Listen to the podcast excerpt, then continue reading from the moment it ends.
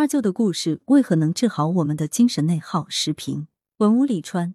近日，名为“回村三天，二舅治好了我的精神内耗”的视频一度排在视频网站热播榜第一。众多网友认为，正如标题所言，二舅的人设特别治愈，尤其能缓解当代年轻人愤愤不平、焦虑等精神内耗。这样的感受引我共鸣。这是一个发生在山村里、被人们司空见惯却又终于无人知晓的命运故事。通过视频作者的讲述，我们知道二舅自小就是位品学兼优的天才少年，因为发烧后打针打成残疾，从此离开校园。他没有自暴自弃，而是自学了木匠。给自己的两个妹妹出嫁时，各打造了一套时髦梦幻的家具。后来更是掏光了半生积蓄，花了十几万元，帮收养的女儿宁宁在县城买了一套房。二舅曾经有过女人的照顾，那个女人当时没有离婚。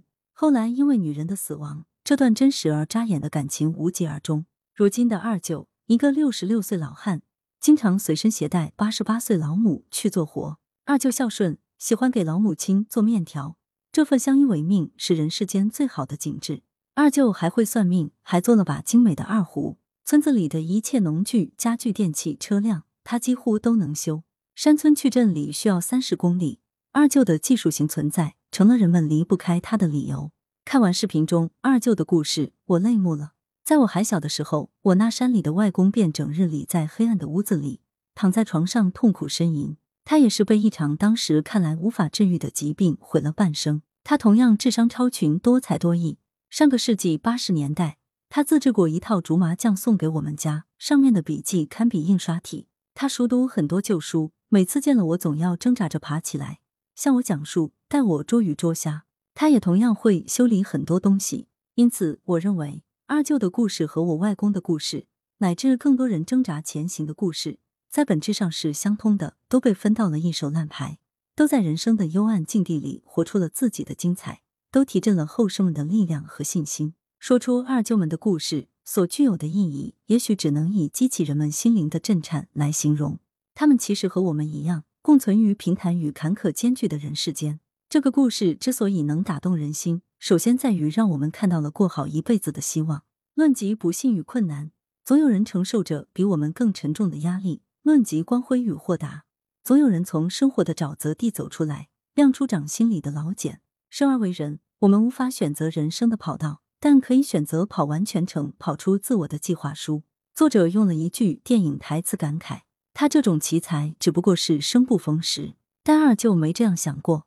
于是作者感慨：人生最大的遗憾，就是不断遗憾着过去的遗憾。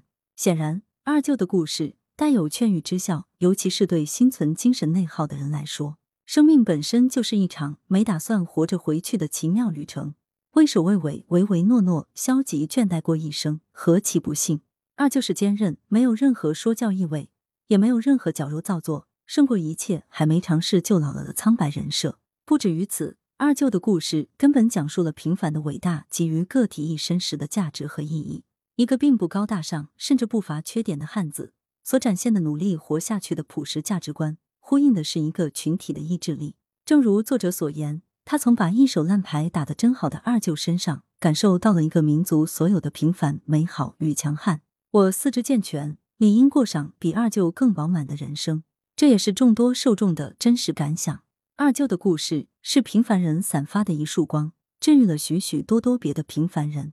作者是资深媒体评论员，羊城晚报时评投稿邮箱。wbspycwb 点 com 来源：羊城晚报羊城派责编：张琪、王俊杰校对：彭继业。